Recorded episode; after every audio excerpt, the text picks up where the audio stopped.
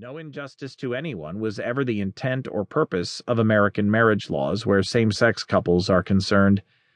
In stark contrast to the purposeful Jim Crow attack on men and women of different races, when states began in the 1990s and 2000s to legislate the man woman definition of marriage, it was to protect the conjugal meaning from redefinition by culture warriors and judicial activists not to interfere with marriages everyone recognized as actual ones, but wished to prevent for the sake of a racist ideology.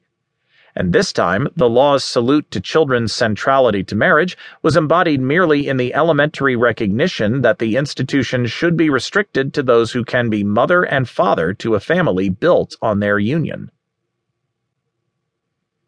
Consider next the circumstances of the legal challenge to the Jim Crow anti miscegenation laws.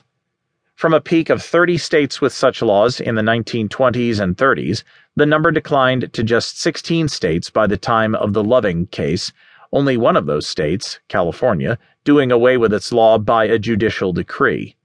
After Brown v. Board of Education, the struggles of the Civil Rights Movement, and the passage of the Federal Civil Rights and Voting Rights Acts, the Loving case can be viewed as a mopping up operation to fulfill the long frustrated promise of the Reconstruction Amendments and Lincoln's new birth of freedom. Make no mistake, the remaining anti miscegenation laws still had a lot of social inertia backing them in 1960s white America, where sentiment against interracial marriage ran high. But the legal prohibitions were already an embarrassment even to their residual supporters.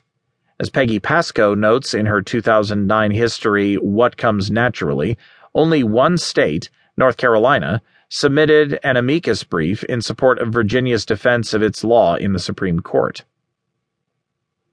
When the Loving case was argued, Chief Justice Earl Warren had no trouble forging a unanimous front on the part of the justices this was an easy case, made still easier by the court's 1964 reversal of an 1883 precedent in which it had permitted states to punish interracial adultery and fornication more severely than the same offenses when committed by persons of the same race.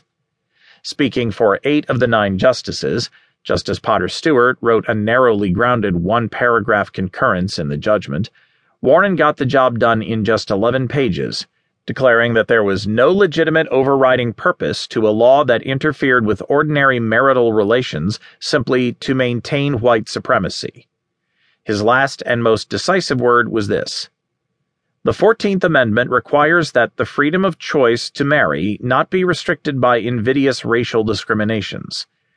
Under our Constitution, the freedom to marry or not marry a person of another race resides with the individual and cannot be infringed by the state.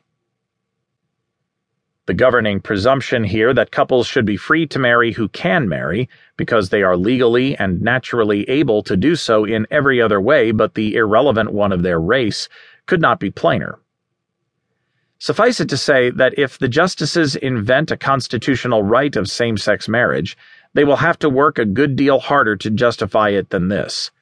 30 plus states whose protections of conjugal marriage are threatened by such a ruling are waiting to discover whether laws of recent vintage, passed as measures of defense against culture war aggression, not outmoded old laws of racial aggression, will survive the modern Supreme Court's creativity.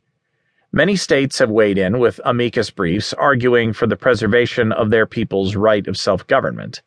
So have scores of prominent religious leaders, academics, legal scholars, and other opinion leaders, the sort of people conspicuously missing from the defense of Jim Crow marriage laws a half century ago.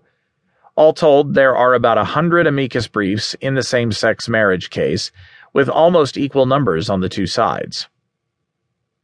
There will be no 11 pages for a unanimous court this time we can expect 10 or 20 times that many pages in multiple opinions from a deeply divided bench. It is true that this great spilling of ink will happen no matter which party is victorious.